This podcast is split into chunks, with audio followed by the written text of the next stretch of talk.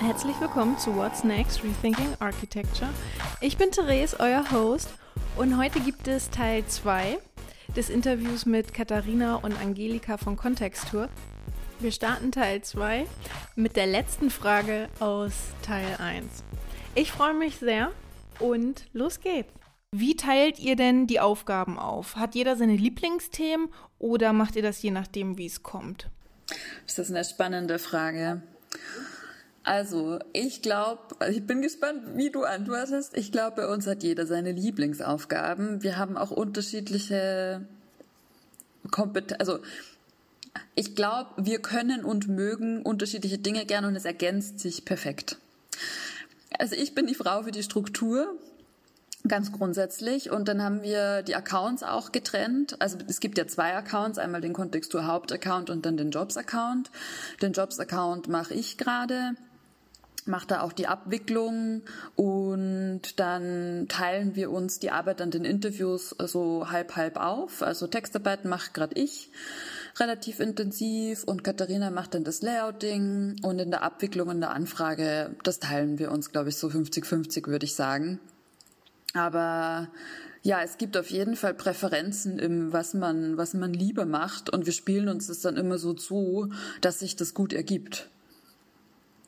Was meinst du, Katharina? Habe ich, hab ich das richtig beschrieben? Ja, genau. Also es ist ja auch so, dass schon einiges so entschieden warst, als du dann stärker dazu kamst, so wie jetzt die Interviews oder den Rhythmus auf dem Kontextur-Account.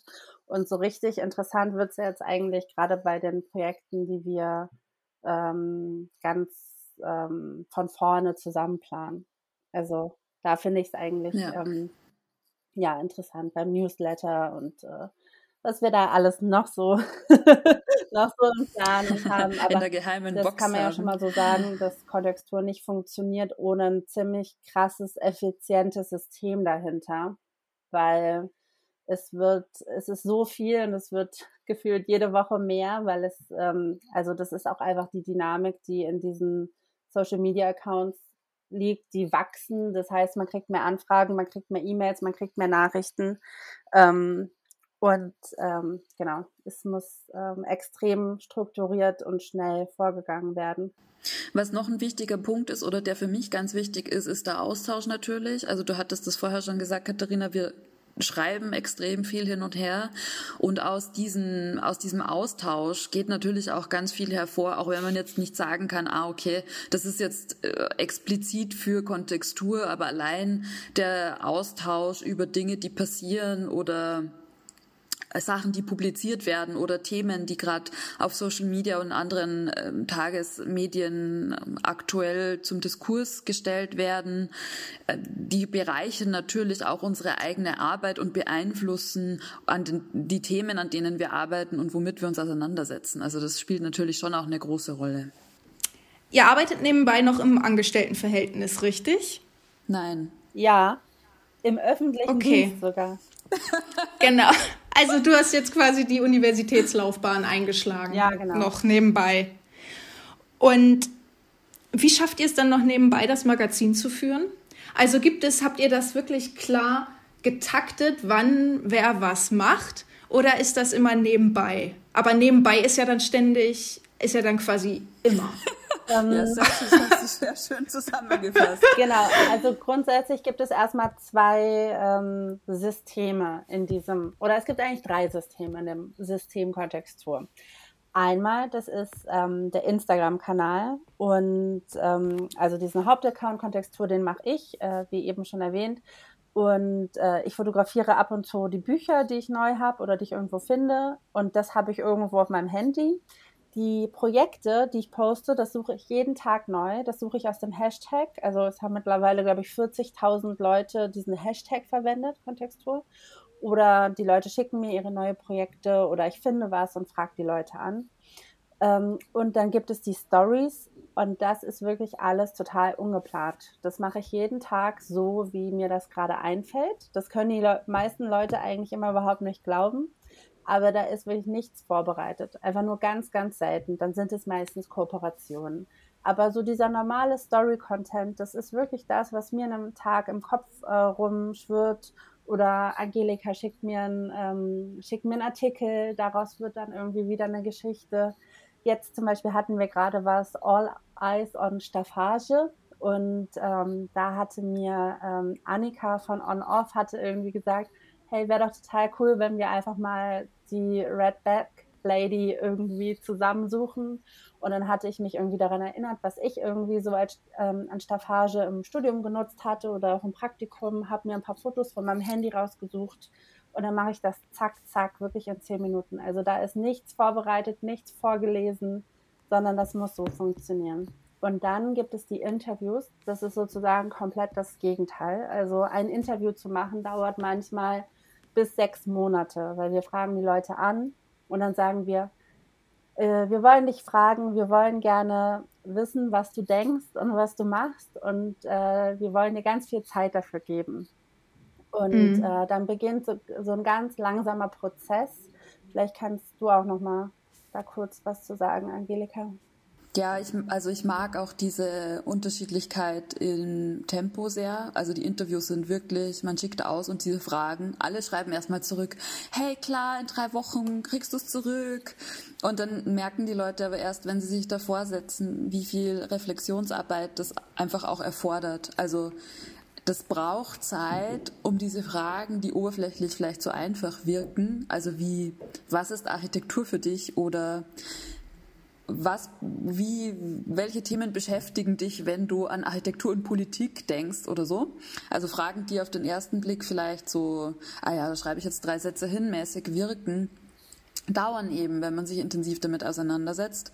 Und das Schöne daran ist, dass wir dann oft Feedback bekommen von den Büros, die diese Fragen sich vorgenommen haben, die dann sagen, wow, es war so eine coole Erfahrung, sich diese Zeit auch zu nehmen und einen langsamen Prozess zu haben, weil gerade diese Abgabepraxis in der Architektur oft mit so viel Druck und Stress verbunden ist und man eben gerade diese Zeit hat, oder nicht hat, vielmehr, sich mit so inhaltlichen Themen der, über die eigene Arbeit auseinanderzusetzen.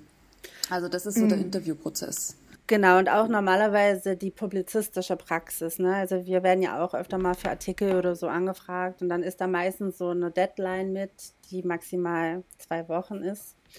Und da sind wir aber auch ziemlich streng. Also wir wollen nicht irgendwelche, ähm, wir wollen nicht irgendwelche äh, Texte copy-pasten, die schon auf der Webseite stehen oder so. Also da versuchen wir schon irgendwie, dass die Leute sich äh, Zeit nehmen, was für das Interview zu entwickeln. Und das klappt auch wirklich eigentlich immer besser. Und ganz oft schreiben die Leute auch dann zurück, vielen Dank und danke, äh, wie ihr die Arbeit und also die, das, den, den Text und die Bilder zusammen gedacht habt. habt. Und das ist ein irgendwie neuer Blick auf meine Arbeit. Und das ist wirklich ganz, ganz, äh, ja, irgendwie schon fast, also erfüllend, kann man so sagen.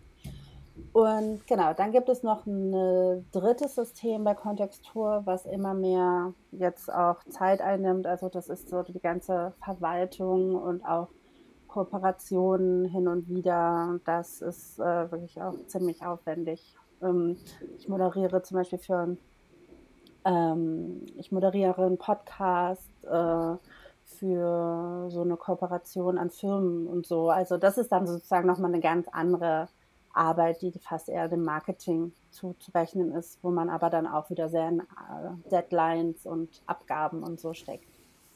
Und dann kommt natürlich noch, das hatten wir vorher schon kurz angeschnitten, das dazu, das im Hintergrund passiert für alles, was in Zukunft kommt. Mhm. Also während diese nach außen hin die Inhalte passieren, passiert bei uns im Hintergrund. Und das ist tatsächlich, wie du das vorher auch schon gesagt hattest, Therese, so all day, every day ein bisschen. Arbeit an neuen Formaten und an Inhalten, mit denen wir uns beschäftigen, die dann einfließen in die neuen Projekte, an denen wir arbeiten. Und das glaube ich, also ich glaube, es funktioniert so gut für uns eben, weil man das in so kleine Schrittchen oder in dieses andauernd ein bisschen Pakete packt weil wir diese Zeit für so große Slots nur schwer freischaufeln können. Also wir machen das auch manchmal. Dann sehen wir uns am Stück irgendwie so drei, vier Tage und arbeiten zusammen, weil wir sind ja, also Katharina ist in Leipzig, ich bin in Berlin. Das heißt, wir müssen uns, um räumlich an einem Ort zu sein, wirklich frei nehmen oder eben andere Projekte beiseite schieben, um die Zeit frei machen zu können.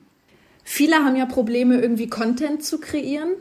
Ihr in dem Fall jetzt nicht mehr, glaube ich. Ihr, ihr bekommt ja viele Sachen zugeschickt, oder? Ja.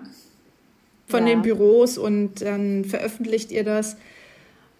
Habt ihr vielleicht einen Tipp, wie man täglich Content produzieren kann, ohne dass man jetzt ähm, irgendwelche Bilder kopiert oder so?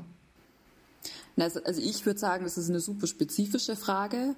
Also ich habe ja auch noch mhm. meinen privaten Account, auf dem ich manchmal Dinge poste, die mich interessieren, aber auch ganz oft nichts, weil ich einfach nicht ja.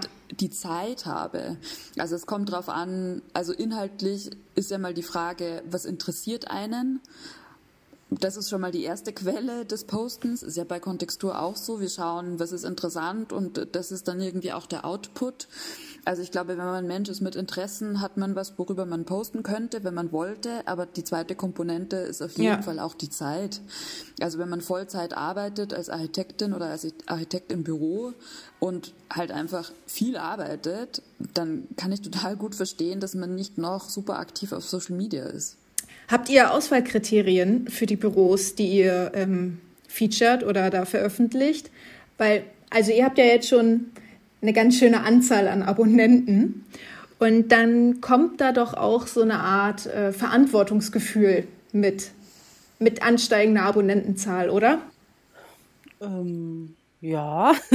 ja. Also erstmal, ähm, das sieht man, glaube ich, auch, ähm, oder das war schon von Anfang an so, interessieren wir uns jetzt nicht so für die Architektur, die überpublizierte Architekturelite. Ähm, also glaube, die haben genug Sprachraum, den sie auch nutzen können und ähm, was ich auch nicht so mag, sind halt diese Wurf-E-Mails. Also klar, wir kriegen ungefähr von 100 Millionen Büros Pressemitteilungen geschickt.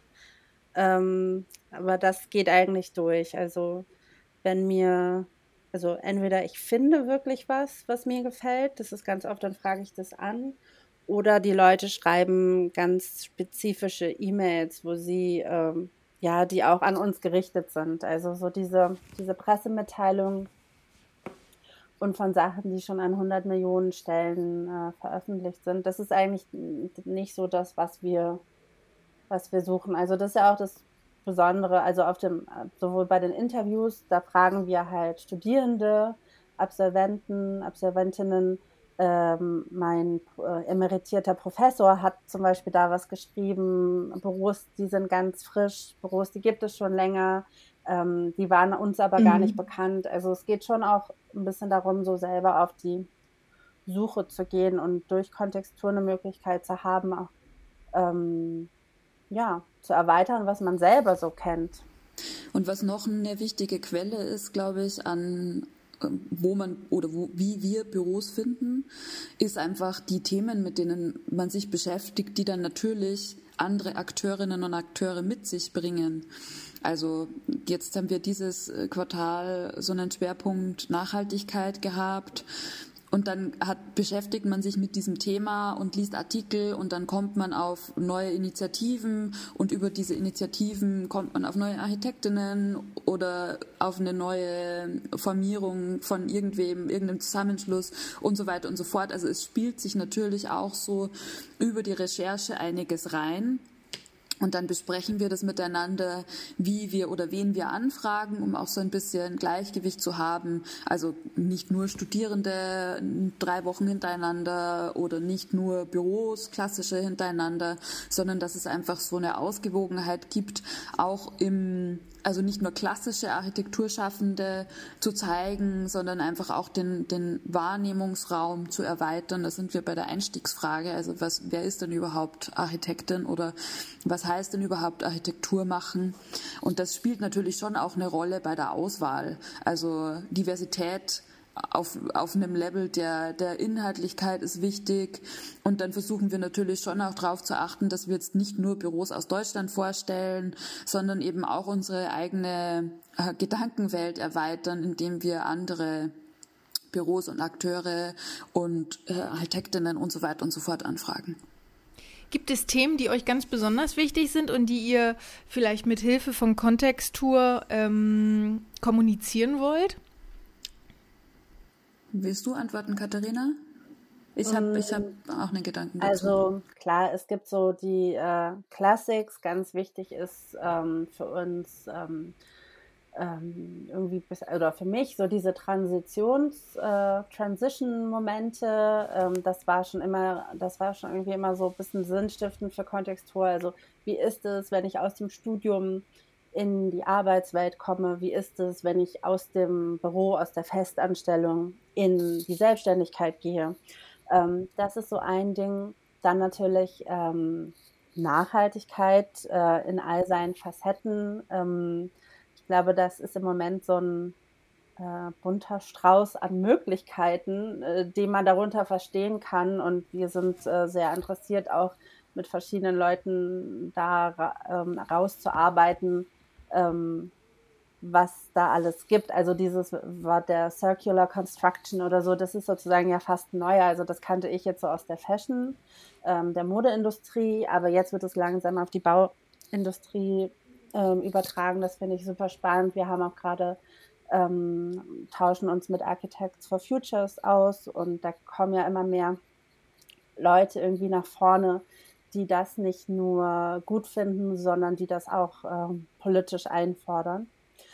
Ähm, dann ein Thema, was dazu sagen auch mit verknüpft ist, was ähm, mich wirklich immer wieder interessiert, ist so, dass ähm, ähm das Thema der, der DIN, der Normung, welche Rolle spielt der Architekt, der Arch die Architektin in diesem ganzen Bauprozess, also Stichwort gesamtschuldnerische Haftung, welche Freiheit ähm, hat der Architekt, die Architektin im Schaffen?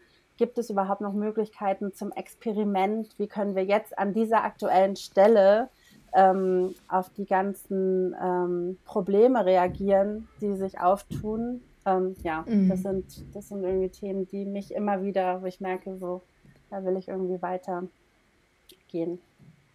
Ja, ich würde sagen, ergänzend dazu, bei mir sind es die Themen ähm, oder das Thema, in welcher strukturellen Umgebung, ökonomisch und politisch bewegen wir uns als Architektinnen. Also auch eine sehr ähm, herausgezoomte Perspektive auf eine Art, die sich aber auch widerspiegelt in diesen kleinen Fragen in den Interviews. Also wie habt ihr gegründet oder wie hat das Büro angefangen? Was waren die Beweggründe? Was sind die, was sind die Restriktionen und so weiter? Ähm, also das gibt's ja, oder diese Frage stellt sich ja in ganz vielen Maßstäben von einer ähm, städtebaulichen überpolitischen bis hin zum, zum kleinen Kern. Also wie agiere ich dann als Architektin im, im kleinen Maßstab in meinem eigenen Büro? Äh, was zahle ich meinen Mitarbeiterinnen? Da sind wir bei den Praktikanten und Praktikantinnenlöhnen. Also das sind, glaube ich, die Themen, die gerade mich mit am meisten beschäftigen. Also die Frage, zusammengefasst würde ich sagen, wie kann man die Branche so weiterentwickeln, dass sie zukunftsfähig ist, was natürlich auch absoluter Anschlusspunkt ist an das Thema Nachhaltigkeit, das Katharina vorher schon gesagt hatte, und dann eben auch die ganzen ähm, legislativen Fragen, die damit aufkommen. Und ich glaube, das ist ziemlich interessant. Ich hatte mir vor einigen Tagen nochmal die ähm, Antrittsvorlesung von Ellie Mosayebi an der ETH Zürich ähm, angeschaut, wo sie mit zwölf Thesen reingegangen ist. Und ähm, eine der Thesen ist, ähm, dass es, also wie, es ist ja eigentlich noch gar nicht lange her, dass alle gesagt haben, Architektur ist unpolitisch. Wir sprechen von einer autonomen Architektur, die für sich selbst steht. Also es ist, ähm, da hat sich wirklich in den letzten Jahren viel verändert, dass man sagt, natürlich die gebaute Umwelt, die Architektur ist in alles verwoben und alles verwebt sich zurück auch in sie. Also das war auch wirklich, ich hatte bei Ines Weizmann ähm, ein Projekt gemacht, wo wir wirklich die Gebäude als mhm. Archive mhm. genutzt haben. Also das heißt, du kannst eigentlich in jedem Gebäude, du kannst in die Bauaktenarchive gehen und je nachdem, wann die gebaut wurden, kannst du halt wirklich die ganze deutsche Geschichte bis ins Kaiserreich aus diesen Gebäuden rauslesen. Ne? Woher, komm, unter, woher kommen die Materialien? Wer hat sie gebaut? Unter welchen Bedingungen? Also, genau, ich glaube, das wirkt gerade schon wieder so, als wäre das total normal, aber es galt jetzt relativ lange eigentlich nach Aldo Rossi diese Idee der autonomen Architektur. Mm, ich finde die Aspekte, die ihr ansprecht, wahnsinnig interessant und ich könnte euch echt stundenlang zuhören und gleichzeitig wird einem bewusst, wie wenig Zeit ähm, einem eigentlich für die Themen bleibt, die einem tatsächlich wichtig sind und mit denen man sich intensiver beschäftigen möchte. Vielleicht braucht man da ein ausgeklügeltes System, wie man irgendwie so das Maximum an Zeit für sich herausholt. Aber mir ist es jetzt noch nicht gelungen. ja, in der Tat. Entschuldigung. Das ist halt auch was, was ich in meinem direkten Freundeskreis ganz stark ähm, wahrnehme. Dass die, die sind alle in den Büros und die sind da wirklich also gerade sind wir in Corona-Times, ist ein bisschen anders, aber die sind wirklich geistig und körperlich festgesetzt in diesen Bürostrukturen. Und ähm, ja. Also, also, wir können das ja auch nur machen, was wir tun, weil wir die Berufe ja. oder die Projekte, in denen wir arbeiten, hijacken oder so. Also ich würde das für mich auf jeden Fall so sagen, für die Themen, die uns interessieren oder die mich interessieren. Also ich, äh, also ich, ich ein anderes Büro als Brandluber Plus, äh, B Plus jetzt bald hätte ich mir nicht aussuchen können, weil ich da wirklich sehr traurig geworden wäre, glaube ich. Also ich könnte in keinem Büro mehr arbeiten, das sich nicht inhaltlich mit irgendwas auseinandersetzt. Ja, das stimmt schon. Also diese Bürostrukturen, die brennen sich quasi ein und es fällt einem sehr schwer dann nach der Arbeit sich noch mit anderen Dingen zu beschäftigen. Aber du hast ja jetzt äh, diesen Podcast gestartet und das ist ja mega mega toll. Also auch alleine, das ist ja wirklich eine, ähm, ja, das, das muss man ja schon wollen. Ähm. Mm, ja, das stimmt. Ich habe letztes Jahr ähm, mit dem Podcast angefangen und da habe ich nur alleine die Episoden aufgenommen, nur mit mir. Ich habe mir ein Thema ausgesucht und nur darüber gesprochen. Und jetzt langsam ähm, bekomme ich tatsächlich Zusagen von Gästen, so wie euch. Da bin ich sehr dankbar, die äh, mit mir ein Interview führen. Und so geht das dann immer stetig vorwärts. Aber es ist natürlich wahnsinnig ähm, zeitaufwendig und anstrengend. Aber es äh, macht einen auch sehr glücklich, weil es ein Schritt für mich jedenfalls in die Unabhängigkeit ist, wenn man das so sagen kann, ähm, weil man sich nicht ganz so gebunden fühlt an, an, an das Büro, in dem man dann vielleicht arbeitet. Und weil man sich nebenbei was aufbauen kann und weil ich mich auch inhaltlich sehr für die Themen interessiere, in welche Richtung steuert Architektur? Wie müssen wir uns auf äh, die Zukunft vorbereiten im Hinblick auf Artificial Intelligence? Und mich interessiert auch wahnsinnig die Meinung von meinen Gästen, ähm, mit dem man sich dann austauscht über diese Themen. Und das ist mir sehr wichtig, dass ich mich inhaltlich ähm, mit dem Thema Architektur mehr auseinandersetze, als es tatsächlich der Fall im, im Büroalltag ist. Ja, das ist, also ich glaube, das ist auch für mich schon auch ein Grund gewesen, warum, warum ich mit in Kontextur auch so intensiv eingestiegen bin. Dann, als wir richtig losgelegt haben, ähm, Katharina und ich gemeinsam, einfach auch um, um noch was anderes zum Ausgleich zu haben. Und ich glaube schon auch, dass es ganz vielen so geht, dass sie sich das eigentlich wünschen würden, nochmal irgendwie was anderes zu machen, das einfach ein Ausgleich zur Arbeit ist, aber dass es halt einfach gar nicht möglich ist, weil man so sehr in der Erwerbsarbeit eingebunden ist, wie Katharina vorher auch schon meinte. In welche Richtung steuert Kontextur? Oder habt ihr ein Ziel oder einen Wunsch für Kontextur, wo es, wo es hingeht? Also ich wünsche mir für Kontextur, dass wir in zehn Jahren immer noch total gut miteinander auskommen und gemeinsam Ach, schön. Katharina. Das ja, das ist so eine Liebeserklärung heute Abend am Freitag. Aber das ist, also das ist mir total wichtig. Das ist das Allerwichtigste in Arbeitsbeziehungen, dass man äh, gut miteinander umgeht. Hm.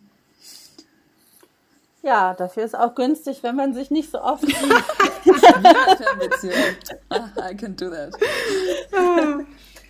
ähm, ja, also ich würde sagen, also ganz am Anfang in der Zeit von Kontextur haben die Leute auch immer gefragt, und rechnet sich das? So, dass es hm. ähm, ja auch irgendwie eine Vorstellung der aktuellen Zeit ist, man einfach nur Dinge machen kann, die sich auch finanziell lohnen. Ähm, ich bin mal gespannt, äh, wie Kontextur sich in der Richtung entwickelt, weil ich meine, es ist natürlich auch kein Geheimnis. Äh, 70.000 Menschen, das ist ja auch ein, da steckt äh, auch ein Verwertungspotenzial drin. Ich glaube, das muss man ganz äh, genau ausloten, was so da die richtigen Mittel sind. Ich könnte mir vorstellen, dass es sich vielleicht dann doch auch irgendwann in einer gewissen Form doch noch zum Studio entwickelt. Mal sehen. Das ist so eine, ähm, weiß ich nicht. Also ich kann mir nicht den Weg dahin vorstellen, aber ich denke da manchmal so nach, ob das überhaupt möglich wäre, ob das in Deutschland möglich wäre, was dafür passieren würde. Aber ich würde es nicht, ähm, ich würde es nicht ausschließen und ähm, ja, ja, also um da einzuhaken. Es muss weiter spannend bleiben. Das wird es auf jeden Fall. Aber um da einzuhaken, wir sind ja, wir sind ab und zu, oder ich habe schon mal gesagt, ich finde das Magazin nicht mehr passend, weil für mich, also Contextur is a digital magazine, uh, Spinning Around Architecture steht auf unserer Website. Ähm, für mich ist es mehr inzwischen schon. Also es ist ein Format, Kontextur ist eine, steht für was und in diesem Rahmen von Kontextur passieren unterschiedliche Dinge und man muss es natürlich äh, auf irgendwie feste Beine stellen, jetzt schon langsam, weil Katharina hat einfach auch wahnsinnig viel Zeit da rein investiert. Ich bin jetzt dabei, wir haben 2021 das zweite Jahr. Ähm, wir wollen das beide auch nicht äh, für nichts machen und wenn man vorhat, andere Menschen mit reinzuholen, Leute zu holen, die eine Kolumne schreiben, Leute mhm. zu holen, die Inhalte machen, dann muss man das auch finanzieren können. Und darum geht's jetzt schon auch ganz stark natürlich. Wie kann man das auf eine solide Basis heben, so dass wir uns selbst zahlen können und damit noch mehr anstoßen können? Also das ist, glaube ich, die größte Aufgabe jetzt so die nächsten zwei, drei Jahre. Und dann muss man sehen, wie es weitergeht und was wir weitermachen in diesem Rahmen. Wo seht ihr Entwicklungspotenzial für Architekturmagazine im Allgemeinen? Muss man jetzt auch schon mit Augmented Reality was starten? Oder in welche Richtung geht denn das? Also bleibt ein Magazin ein Magazin oder was ist überhaupt das Magazin dann irgendwann? Muss man dann vielleicht auch schon mit diesen Oculus Rift Brillen irgendwas machen, dass man damit das ähm, Magazin lesen kann? Habt ihr euch da schon Gedanken zu gemacht? Also ich würde sagen, es kommt ganz klar auf den Inhalt drauf an. Also wenn das ein schneller, kurzer Inhalt ist, dann muss ich das Format dem anpassen. Wenn es ein langer, komplexer Inhalt ist, dann muss ich das Format daran anpassen. Also wir leben in einer Zeit, wo es unglaublich viele Plattformen und Werkzeuge gibt, ob das jetzt ein Twitch-Stream ist oder Instagram-Stories oder ein Podcast es gibt inzwischen so viele Methoden, Inhalte umzusetzen. Und ganz grundsätzlich muss man mal sagen, wenn man sich die Architekturpresse heute anschaut, ja. dann tut da kaum jemand was, was zeitgemäß ist. Also, also die, die Plattformen sind da, die Möglichkeiten sind da, da kann sich ganz viel tun, aber man muss natürlich schon sich fragen, was ist denn mhm. überhaupt passend für den Inhalt, den ich vermitteln möchte? Ähm, also ich denke, dass der nächste große Sprung tatsächlich erst kommt, wenn die, wenn jeder neue Gadgets hat. Also wenn jeder dann diese Brillen hat, dann, äh, dann wird sich da auch ein Bedarf irgendwie äh, wahrscheinlich äh, einstellen, aber gerade noch nicht. Und ja, ich bin sehr gespannt, was in der deutschen Architektur, Publizistik, in der ganzen Branche so passiert, weil ich meine, wenn man sich das mal anguckt, diese ganzen äh, Fachverlage, die es gibt oder wie jetzt die Eigentumsverhältnisse der ähm, Architekturpresse sind, ähm, die stehen natürlich äh, total unter Druck. Und ähm, wir, uns geht es da sozusagen ganz gut, weil wir auch immer mal, ähm, also wir können selber entscheiden, wie viel wir jetzt machen, wie viel nicht. Wir haben halt keine ich habe jetzt gerade im Lockdown zum Beispiel gesagt, okay, es gibt nur noch alle zwei Wochen ein Interview. weil ich habe einfach keine Betreuung und es geht nicht anders und das entscheide ich für mich, weil ich mache es auch und äh, muss das mit niemandem absprechen. Also das sind ja ganz andere Strukturen. Wie seht ihr die Zukunft von Instagram? Wird das weiterhin so eine große Reichweite haben oder wird es was Neues geben? Also man überlegt sich natürlich immer, ähm, was kommt als nächstes, was ist angesagt, wo muss ich dabei sein und dann, ähm, man will immer höher, weiter, schneller, aber eigentlich nie, weiß man nicht so genau, wohin und in welche Richtung. Ähm, wie seht ihr das? Also ich glaube, es wird auf jeden Fall bald nochmal irgendwie was Neues geben. Also ich meine, auch mit, mit Clubhouse tut sich ja im Audioformat schon jetzt auch nochmal was Neues. Ähm, ich, also für mich ist tatsächlich wichtig, dass man sich einfach gut überlegt, wie man den Inhalt kommuniziert. Und ich glaube, wenn man einen Inhalt hat, der auch andere Leute interessiert, dann findet sich da ein Weg. Also man sieht natürlich schon, dass es viel nischiger wird teilweise, dass sich viel mehr Bubbles bilden, weil das halt einfach auch geht, weil wir so vernetzt sind, dass sich diese spezifischen Interessen finden lassen. Also wenn ich jetzt äh, mich interessiere für chinesische Architektur, dann google ich und dann schaue ich halt, was ich finde. Dann finde ich vielleicht einen Podcast und dann bin ich auf einmal Teil dieses Podcast-Systems und dann ist der Podcaster vielleicht ausgestattet mit einem Profil auf Instagram und so weiter und so fort. Also es ist natürlich auch so ein, es ist ja nicht mehr nur eine Plattform, die bedient wird, sondern es werden ja teilweise unterschiedlichste Plattformen gleichzeitig bespielt und damit erreicht man unterschiedliches Publikum. Und ich glaube, diese Diversität, die es auch gibt in unterschiedlichen Medienformaten, die wird auf jeden Fall groß bleiben. Also selbst mit den großen Playern jetzt, ähm, die sich etabliert haben auf dem Markt, glaube ich, wird es immer wieder Ausreißer geben in andere Richtungen. Und dann bewegt man sich inzwischen ja agil einfach mit wie man das selbst als Verbraucher im Endeffekt ja auch macht. Dann sind wir schon bei der letzten Frage angelangt. Was ist für euch persönlich Architektur?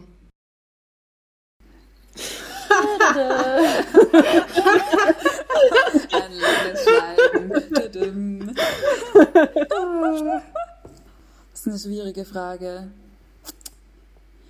Oder in welche, in welche Richtung steuert naja, Architektur? Ich würde sagen, es ist vor allen Dingen, muss man erstmal ähm, auch erkennen, dass die Architektur, die wir jetzt zum Beispiel hier in Deutschland an der Uni gelernt haben, dass das nur ein Mini-Ausschnitt ist, was irgendwie im globalen Maßstab Architektur sein kann. Also ich glaube, das ist auch, äh, das ist auch ein Nebeneffekt von Kontextur und aber auch der ganzen aktuellen gesellschaftlichen Debatte, dass man einfach nicht objektiv, also du sagst ja auch, was ist für dich persönlich Architektur, aber dass man einfach ähm, jetzt, also ich zum Beispiel in Weimar, man hat da gewisse Dinge gelernt, äh, einen gewissen Kanon gelernt und ähm, den gilt es auch ähm, ja, zu erweitern, zu hinterfragen und ähm, deswegen, ich glaube, wir, wir sind noch dabei herauszufinden, ähm, was für uns persönlich Architektur ist, beziehungsweise was wir, wenn wir vielleicht dann doch mal an den Punkt kommen, dass wir auch persönlich für Architektur schaffen wollen. Und für dich, Angelika, was ist Architektur für dich persönlich? Also, es, also als Prozess äh, verstehe ich oder will ich Architektur auch verstehen. Also ich, ich mag dieses Wort Architecting, das im Rahmen von Filmen von äh, Arno Brandlhuber, Olaf Grabert und Christopher Roth äh, entwickelt wurde. Also dieses Architekturmachen, das im Deutschen nicht so richtig übersetzbar ist. Ähm, so verstehe ich Architektur, also den Prozess, sich mit Themen auseinanderzusetzen und ähm, Raumgestaltung im weitesten Sinne zu denken, Visionen zu formulieren, und sich einzumischen, ist für mich schon Architektur. Leider war das jetzt schon die letzte Frage. Vielen Dank für eure tollen Antworten und die vielen Aspekte, die ihr angeführt habt. Ähm, da war mit Sicherheit der ein oder andere Denkanstoß dabei. Ähm, vielen Dank, dass ihr meine Gäste wart. Ich habe mich sehr gefreut und vielleicht oder hoffentlich wiederholen wir das Ganze nochmal und äh, gucken, wo wir dann in der Zwischenzeit gelandet sind. Ja, danke nochmal für die Einladung. Vielleicht müssen wir ja, ja. in ein paar Jahren nochmal ein Update machen und schauen, ob unsere Annahmen und stimmen. Und mal, um, um zu gucken, ob wir durchgehalten haben. haben. Unbedingt. Da freue ich mich jetzt schon drauf. Also, vielen Dank euch beiden. So, das war What's Next Rethinking Architecture mit Katharina und Angelika von Kontextur. Ich hoffe, es hat euch gefallen. Und äh, wie jedes Mal würde ich mich sehr über Kommentare und Anmerkungen, Kritik freuen. Hinterlasst mir einfach eine Nachricht oder einen Comment. Vielen, vielen Dank und bis zum nächsten Mal.